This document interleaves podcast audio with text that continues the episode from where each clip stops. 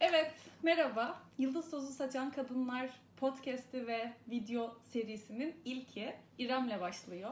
Daha önce bahsettiğim gibi ben bana ilham veren insanlardan ve çevresine ışık tuttuğunu düşündüğüm, yıldız tozu saçtığını düşündüğüm kadınlardan yola çıkmak istedim. İrem de tabii ki bunlardan bir tanesi. Ne güzel, ki zaten benim en kıymet verdiğim mesleklerden birini yapıyorsun evet, bir de. Çok seviyorsun ilgi alanı. Hem arkadaşım hem de e, değerli bir psikolog kendisi. İrem Polat. Ben ona bazı sorular soracağım. O bize cevaplar verecek. İlk sorumuz senin ağzından. Sen kimsin? Hani İrem Polat kimdir? Nasıl tanımlamak istersen anlat birazcık bize. Tamam. Şimdi e, önce ben de bir merhaba diyeyim. E, hem sana hem de e, seni izleyenlere. E, ben yaklaşık 10 senedir alanda çalışan bir klinik psikoloğum. E, hem çocuklarla, ergenlerle hem de yetişkinlerle çalışıyorum. Ağırlıklı olarak travma çalışıyorum. E, yönelimim de e, EMDR terapisi, hipnoterapi ve çocuklarla çalışırken oyun terapisi, deneyimsel oyun Hı hı. terapisini entegre ediyorum. E, dolayısıyla birlikte harika bir program yapalım diye karar Evet. verdik, buluştuk. Evet. E, kendimle ilgili başka neler söyleyebilirim? E, evliyim, bir çocuk annesiyim, 10 aylık bir e, evladım var. E, Bilgi Üniversitesi Psikoloji mezunuyum. E, aynı zamanda Uluslararası İlişkiler mezunuyum. Sonrasında İngiltere'ye gittim. Orada bir yüksek lisans yaptım. E, örgütsel psikoloji alanında. Sonra Bilgi Üniversitesi Klinik Psikoloji alanında ikinci yüksek lisansımı yaptım. E, hem eğitimler hem böyle anne olarak hem e, sosyal yaşantıma devam ettiğim bir dönemdeyim. Süper. Önce kendinle ilgili bu meslekle ilgili birazcık konuşmak Hı. Gerçi demin söyledin ama sen e, psikoloji okudun Hı hı. ve uluslararası ilişkiler okudun. E, kendin isteyerek seçtin bölümünü o zaman herhalde. Evet yani e, tabii çok büyük bir şans kendin isteyerek gerçekten keyif aldığın, sevdiğin bir işi seçmek. Kesinlikle. E, benim şöyle oldu Gizem, e, ortaokuldayken e, ve lisedeyken böyle çok sevdiğim bir felsefe öğretmenim vardı. Aynı zamanda psikoloji derslerimize de giriyordu. Ve o benim için çok önemli bir model kaynağıydı. Yani aslında senin programınla da çok böyle örtüşen Evet. bir e, rol model benim için gerçekten. İsmi harika bu arada programın. Ha, E, teşekkür. Ben de hocanın da harika zannettim. Evet, aynen. Yok is- programın ismi Çok harika. teşekkür Hakikaten o ederiz. bana böyle e, ışık saçtı. Enerjisiyle benim yolumu aydınlattı. Ay, çok Ben onu o kadar ederim. çok sevdim. O kadar böyle onun gibi biri olmak istedim ki. Hı hı. E, ben psikoloji okuyacağım, psikoloji okuyacağım dedim ve e, Ortaokuldan. ortaokuldayken yani o zaman felsefe diyordum ona. Ben felsefe okuyacağım diyordum. Sonra liseye geçince yine aynı öğretmen e, psikoloji derslerimize gelince yok ben psikoloji okuyacağım demeye başladı. E, iyi ki de yollarım kesişmiş çünkü Kesinlikle. hiç böyle sevmediğim, keyif almadığım bir işi de yapabilirdim pek çok insan gibi ama Evet. e, benim yoluma ışık oldu. Oh, ne güzel, güzel. bir mesleğim oldu. Sen de şimdi başka insanların yoluna ışık oluyorsun tabii işini icra ederek bu Umarım şekilde. öyledir. Umarım Bence kesinlikle öyledir. öyle. Peki o zaman eee, şunu sormak istiyorum sana. Bu mesleğin senin açından mesela en son ne zaman ben iyi ki bu işi seçmişim ya dedin. Her gün. Gerçekten Her mi? gün diyorum. Ee, yani neden diyorum? Çünkü ben e, öyle bir iş yapıyorum ki bu benim hobim aynı zamanda. Yani ben eve gittiğimde sen de çok iyi biliyorsun. E, eve gittiğimde de böyle psikolojiyle alakalı ebeveynlikle ilgili kitaplar okuyorum. E, şey değil bunu bir görev gibi iş gibi yapmıyorum. Bu benim bir tutkum. Yani nasıl Gayet bazı insanlar şey. Lego oynamayı çok sever böyle veya işte oyun oynamayı çok severler ve gamer olurlar. Bunun Evet. üzerinden para kazanırlar. Benim için de öyle. Hobim ve işim. İnanılmaz güzel bir şey. Evet, çok, çok keyif kıymetli bir şey. Ee, peki o zaman başka bir soru soruyorum sana. Psikoloji okumak isteyen hmm, alanını bilmiyorum ama hani psikoloji bölümünü okumak isteyen şu an daha hani genç arkadaşlara lisede, ortaokulda verebileceğin şimdiden hani akıllarında tutmasının faydalı olacağını düşündüğün bir öğüt, bir tavsiye var mı? Ben çok öğüt vermeyi, nasihat vermeyi sevmiyorum. Neden sevmiyorum? Çünkü nasihatin sadece veren kişiye yaradığını düşünüyorum. Ve e, bir insanın kurtarıcısı olma gibi düşlemlerimi kendi üzerimde çok çalışarak oraları sanki böyle elimine ettim. Hı hı. Çünkü e, herkesin bir yolculuğu var. Herkesin kendi kararları var. Hı. Ee, ama bu mesleğe ilgi duyuyorlarsa bunlarla ilgili çok güzel, psikolojiyle ilgili çok güzel kitaplar var. Ee, diziler var, filmler var. Onları izleyip ben gerçekten e, bu benim yapmak istediğim bir şey mi e, şimdiden en azından izleyip üstüne düşünmek iyi olabilir. Kolay bir meslek olmadığını söyleyebilirim. Dışarıdan böyle çok şey gibi gözüküyor. Aa ne güzel işte dinliyorsunuz. Ee, işte insan Çok güzel hayatlarını- görünüyor dışarıdan tabii de evet. Ee, Evet güzel gözüküyor. Güzel bir tarafı kesinlikle var ama bir yandan da düşünsene her gün e, çok yoğun, çok zor yaşam hikayelerine eşlik ediyorsun. Ve e, etkiliyor Bir yani. de değil yani birinin derdini insan dinlediğinde bile ne kadar hani etkileniyor ister istemez ki Tabii. sen her gün kaç kişiyi birden dinliyorsun. Doğru. Ben bunu soracaktım. Bu mu cevabı bilmiyorum ama sence bu mesleğin en zor tarafı nedir? Senin için yani İrem'in deneyiminde nedir en zor tarafı? E, Her meslek bence kendi içinde zorlukları var. E, Bizim mesleğimizin şöyle şeyleri var. E, Bir kere çok düzenli olarak süpervizyon almak zorundasın. Yani e, bu bir usta çırak ilişkisine dayanan bir e, meslek. Dolayısıyla senden belli alanlarda e, işte uzun süredir çalışan ve o alanda uzmanlaşmış hocalarınla sürekli olarak vakalarını konuşuyorsun. E, kendi terapine gitmen gerekiyor. Çünkü hani diyorsun ya her gün yaşam olaylarını tabii. dinlemek zor. Evet zor çünkü kendi yaralarımıza dokunduğu zamanlar da olabiliyor. Dolayısıyla e, kendi terapist olarak kendi meselelerini e, iyi kavramış, farkında bir şekilde oluyor olmak çok Hı hı. Kıymetli. E, e, bunları niye zorluk olarak söyledim? Bunlar bir yandan çok dönüştürücü ama bir yandan da aslında ciddi bir zaman ve bütçe ayırman gereken süreçler. Veya mesela insanların e, işte tatile çıktıkları veya e, işte akşam program yaptıkları, hafta sonu program yaptıkları zaman dilimlerinde e, bir psikoterapist aslında çalışıyor. Çünkü o zamanlar aslında danışanların bize en çok gelebileceği zamanlar. Bu da Tabii. sosyal hay- hayata bizim birazcık daha Aynen. arkadan böyle yavaş yavaş e, entegre olmamıza neden oluyor. Ama Böyle yine de güzel var. bir zorluk gibi geliyor böyle dinlerken değil mi? Yani sana çok e, günlük hayatında çok fazla böyle yıpratıcı, yorucu olarak yansıyan bir zorluk değil gibi E, anlıyorum ben. Bazen öyle, bazen değil. Mesela e, işte ben uzun süredir terapiye gidiyorum. Her terapistin yapması gerektiği gibi.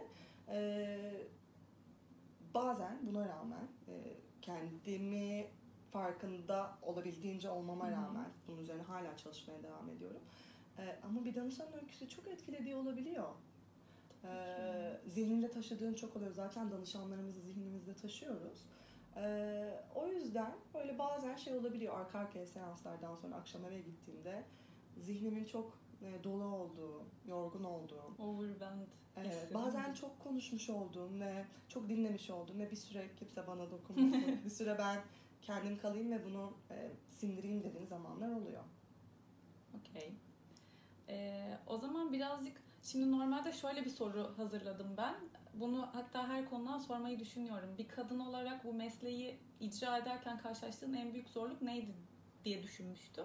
Ama sana belki de onu şöyle çevirebiliriz. Hani senin deneyimlediğin ya da dinlediğin hikayelerden kadınların genel olarak yaşadığı zorluk ne? Yani tabii ki bu çok özel hasta şey olayına girmiyorsa eğer. Tabii tabii tabii. Genel Zaten olarak soruyorum Hiçbir yani. şekilde hiçbir danışanımın ismini, Hı hı. e, yaşadıklarını e, hiçbir platformda paylaşamam ama Hı hı. genel olarak şunu söyleyebilirim. Kendim bir kadın olarak bu meslekte zorlandım mı? E, belki ben şanslı kadınlardandım. Kadın kimliğimden dolayı zorlandığım bir süreç yaşamadım. E, hatta belki böyle pozitif bir ayrımcılık olacak ama e, kadınların çok baskın olduğu bir meslek Tabii, psikoloji. değil mi? En azından ülkemizde. Hı hı. Dolayısıyla benim e, mesleğime dair kadın olarak çok zorlandığım bir nokta şu an aklıma Ne gelmiyor. güzel, ne güzel bir haber, aynen öyle. E, ama kadınların e, cinsiyet rollerinden dolayı çok küçük çektiği şeylere şahit oluyorum. Yani çocukların da şahit oluyor. Hı hı. Mesela bu oyun odasına geliyorlar e, erkek çocuklar içinde, kız Hı hı. çocuklar içinde. İşte oyuncak bebeklerle sanki sadece kızlar oynarmış gibi. Veya legolarla sadece erkekler Öyle bir oynarmış şey gibi. var değil mi? Yani oyuncakta inanılmaz bir cinsiyetçilik var. Gerçi yeni yeni biraz sanki bu kırılmaya çalışılıyor. İşte renk ve oyuncaklarda Evet. özellikle. Ama var bu yani baskın bir şekilde hala değil mi? Kesinlikle var. Ee, bu böyle benim üstüne çok mücadele ettiğim konulardan bir tanesi ama hala büyük e, oyuncak markalarında, çikolata markalarında işte kız çocuklar için, erkek çocuklar için reyonlar var, kategoriler Evet. var. Ee, ve çok olumsuz etkilediğini düşünüyorum. Neden? Yani bir kız çocuk da Lego ile oynamak istiyor Ee, ve o motor becerileri için, e, koordinasyon becerileri için çok önemli bir oyun aslında. Yani şimdi baktığımızda evet psikoloji için e, Türkiye'de en azından kadınların fazla olduğunu söyleyebilirim. Kadın öğrencinin, kız öğrencilerin. Ee, Ama mühendisliğe baktığında da tam tersi.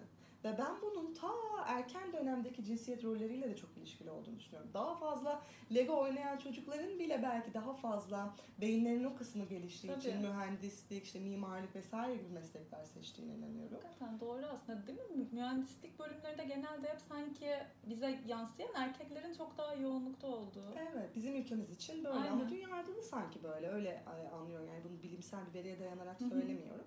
Tamamen gözlemime dayalı ama e, Öyle gibi. böyle gibi gözüküyor. Veya işte mesela buraya danışanlarım geldiklerinde e, birinci bakım veren kişi anne oluyor. Yani ve babalar daha böyle sanki destek vermesi gereken kişi. O da iyi ihtimalle destek vermesi gereken kişilermiş gibi. Oysa aslında bir e, bebeğin bakımında, bir çocuğun bakımında anne ve babanın eşit rolleri olması Gerekiyor. çok kıymetli. Ee, Tabii ki biz böyle e, ataerkil bir toplumuz. Ee, baba böyle çocuğuna dokunursa, sarılırsa, e, çocuk şımarır sanki. Veya işte ne bileyim bebeğinin altını değiştirirse o baba böyle tabiri caizse light erkektir sanki. Bunlar çok dönüşmesi gereken Evet. şeyler. Tabii ki bize böyle tuhaf geliyor ama aslında Öyle canım tabii böyle bir algı var. Peki böyle bir şey, algı var. demin söylediğinden yola çıkarak şimdi bu, bir- mesela evcilik oynardık biz küçükken. Orada da hep şey değil miydi? Hiç hani çantasını alıp işe giden bir anne figürü yoktu. Evet. Anne işte bebeği şey yapar, baba işe gider, akşam eve gelir baba oyuncağı falan. Doğru, doğru. Bu sadece bizde olan bir şey mi peki? Yani bu, oyun tarzı aslında dünyada da yok Tabii mu? çok evrensel bir şeyden bahsediyorsun. Hani anca belki işte Finlandiya'daki, Danimarka'daki çocukların oyunlarını gözlemlesek orada babaların da işte ne bileyim anne doğum yaptıktan sonra belli bir izinleri oluyor. Çocukları daha fazla vakit geçiriyorlar. Yani aslında Hmm. burada bahsettiğim şey hem toplumsal cinsiyet rolleriyle ilişkili hem de devletin sunduğu imkanlarla da ilişkili. Tabii ki. Yani şu an Türkiye'de bir annenin 4 ay e, ücretli bir şekilde e, çalışmama hakkı var. Evet. Ama bir babanın böyle bir izni yok. Yok. Doğum izni gibi bir süreci yok. Sadece galiba bir şey mi var? Ha, doğum günü etrafında üç Doğduğu gün, gün, dört 3 gün gün, falan yani. mı? O da zaten taşındığın zaman da aynı izni alabiliyorsun. Ee, birini kaybettiğin zaman da, bir kayıp yaşadığında da aynı izni alabiliyorsun. Yani bu en baştan şu mesajı veriyor aslında ebeveynlere. Annedir çocuğun bakım vereni. Hani baba olsa olsa destek verebilir. Yani Süper. devletin de aslında dayattığı şeylerden bir tanesi bu. Tabii. Mümkün olduğu için zaten böyle bir şey yerleşmiş olduğu için aslında kolay bir şekilde dayatılmış bir kavram haline geliyor. O Doğru. zaman anne birincil işte bakım veren kişidir bebeğe diye. Doğru. Peki başka bir sorum var. Aslında bu benim bu e, programı, podcast'ı, videoyu yapma e, amacıma da hizmet edecek bir soru olacak. Şimdi bu sosyal zorbalık e, özellikle kadının kadına yaptığı düşünülen ya da bize belki de algıda seçicilik yaptığımız için öyle geliyor ama bilmiyorum çok hani bir erkeğin gidip başka bir ünlü bir erkeğin fotoğrafının altına çok çirkinsin işte keşke şunu olsa başına şu gelse falan yazın düşün görmüyorum çok fazla Hmm. bizde ve dünyada çok fazla bu kadının kadına zorbalığı gündemde ve yaşanıyor. Sence bunun sebebi nedir diye mi sormalıyım ya da işte e, biz bunun kendi üzerimize düşen kısmı nedir bunu iyileştirmek için Hı hı. kendi etrafımızda azından? Bunu bence erkekler de yapıyor, kadınlar da yapıyor veya diğer cinsiyetlere sahip bireyler de Hı hı. yapıyor.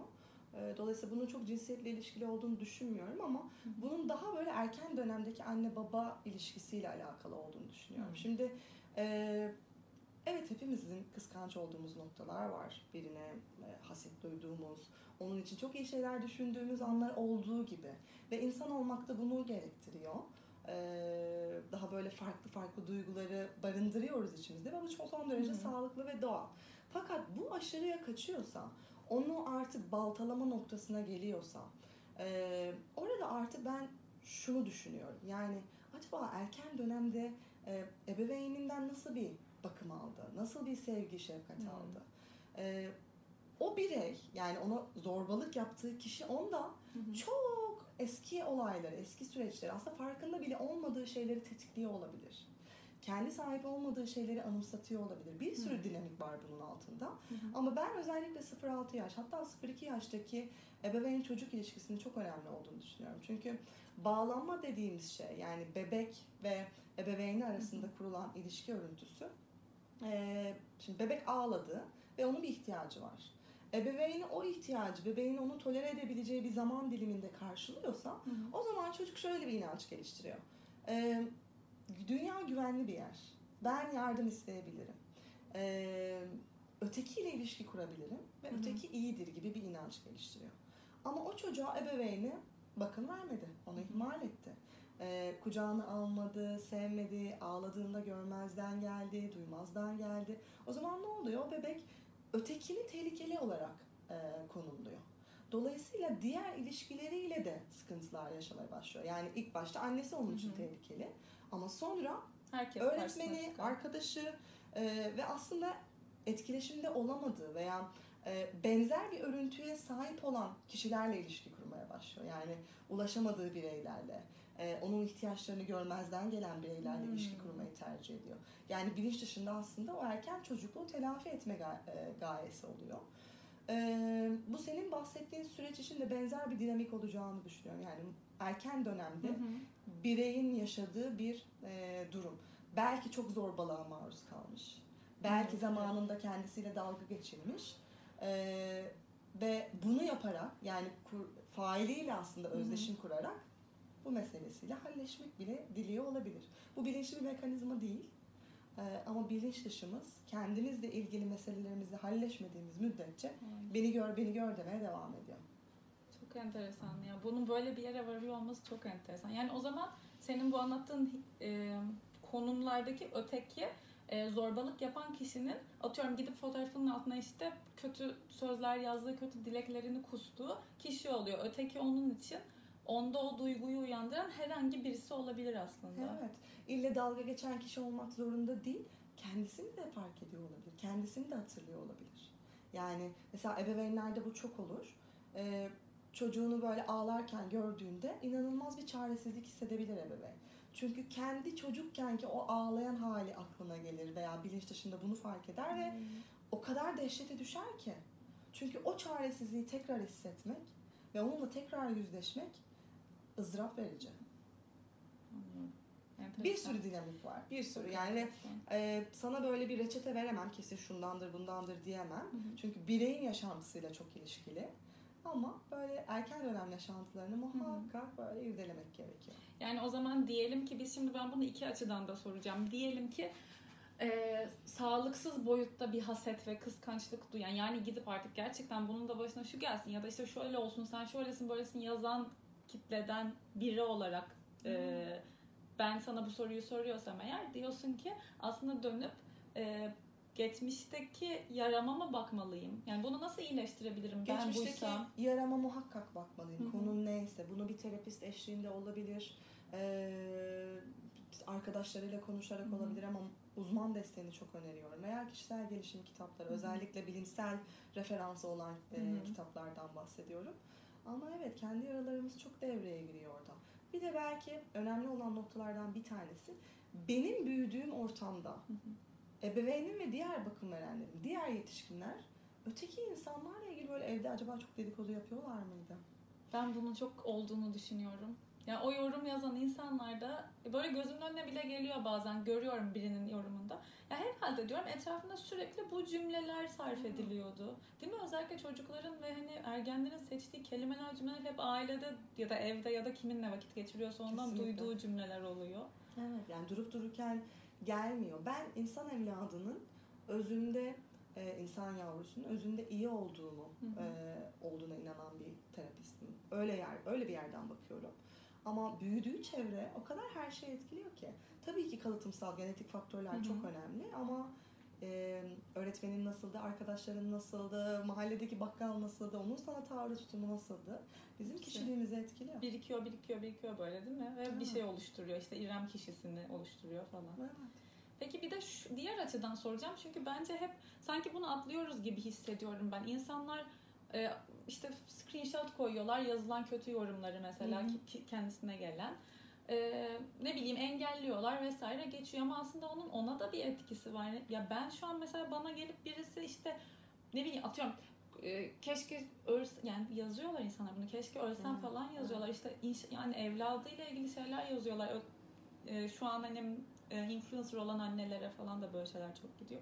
Onların tarafından sence buna nasıl gard alınır mı diyeceğim ya da nasıl onarılır mı? Ne nasıl Evet, olmalı? evet. Ne önerirsin? Maalesef e, sosyal medyada böyle bir denetim mekanizması yok. E, burada en önemli şey tabii toplumu bilinçlendirmek. Böyle Hı hı. ruh sağlığının aslında mümkün olan her yere ulaşması. Bu toplumsal boyutu.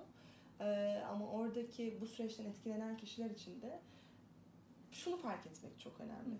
Diğer insanların her söylediğini bir otomatik satın alan insanlar var. Hı. Yani ötekinin onayına çok ihtiyaç duyan Hı insanlar var. Bir de şunu fark etmek var. Yani bu benimle alakalı bir mesele değil. Bu muhtemelen bunu söyleyen, bunu yapan kişiyle ilgili bir mesele. Bu arada etkilenmek çok doğal. Yani her birimiz etkileniriz. Tabii ki ya. Ama orada hep şunu hatırlatmakta fayda var demin söylediğim gibi. Bu benimle alakalı bir Onunla mesele ilgili değil bir ki. Dolayısıyla ben bunu gör, görmeyeceğim. Hı hı. Bunun beni etkilemesine veya minimum etkilemesine eee, izin vereceğim. hı. Doğru. En, en önemli mekanizmalardan biri bu. Herkes zorbalığa maruz kalıyor. Hele ki yani böylesi bir toplumda yani şimdi haberleri açtığın zaman dehşet hikayeler var. Dolayısıyla ben şunu da düşünüyorum. Zorbalık yapan kişileri de mağdur olan kişileri de anneler babalar büyütüyor.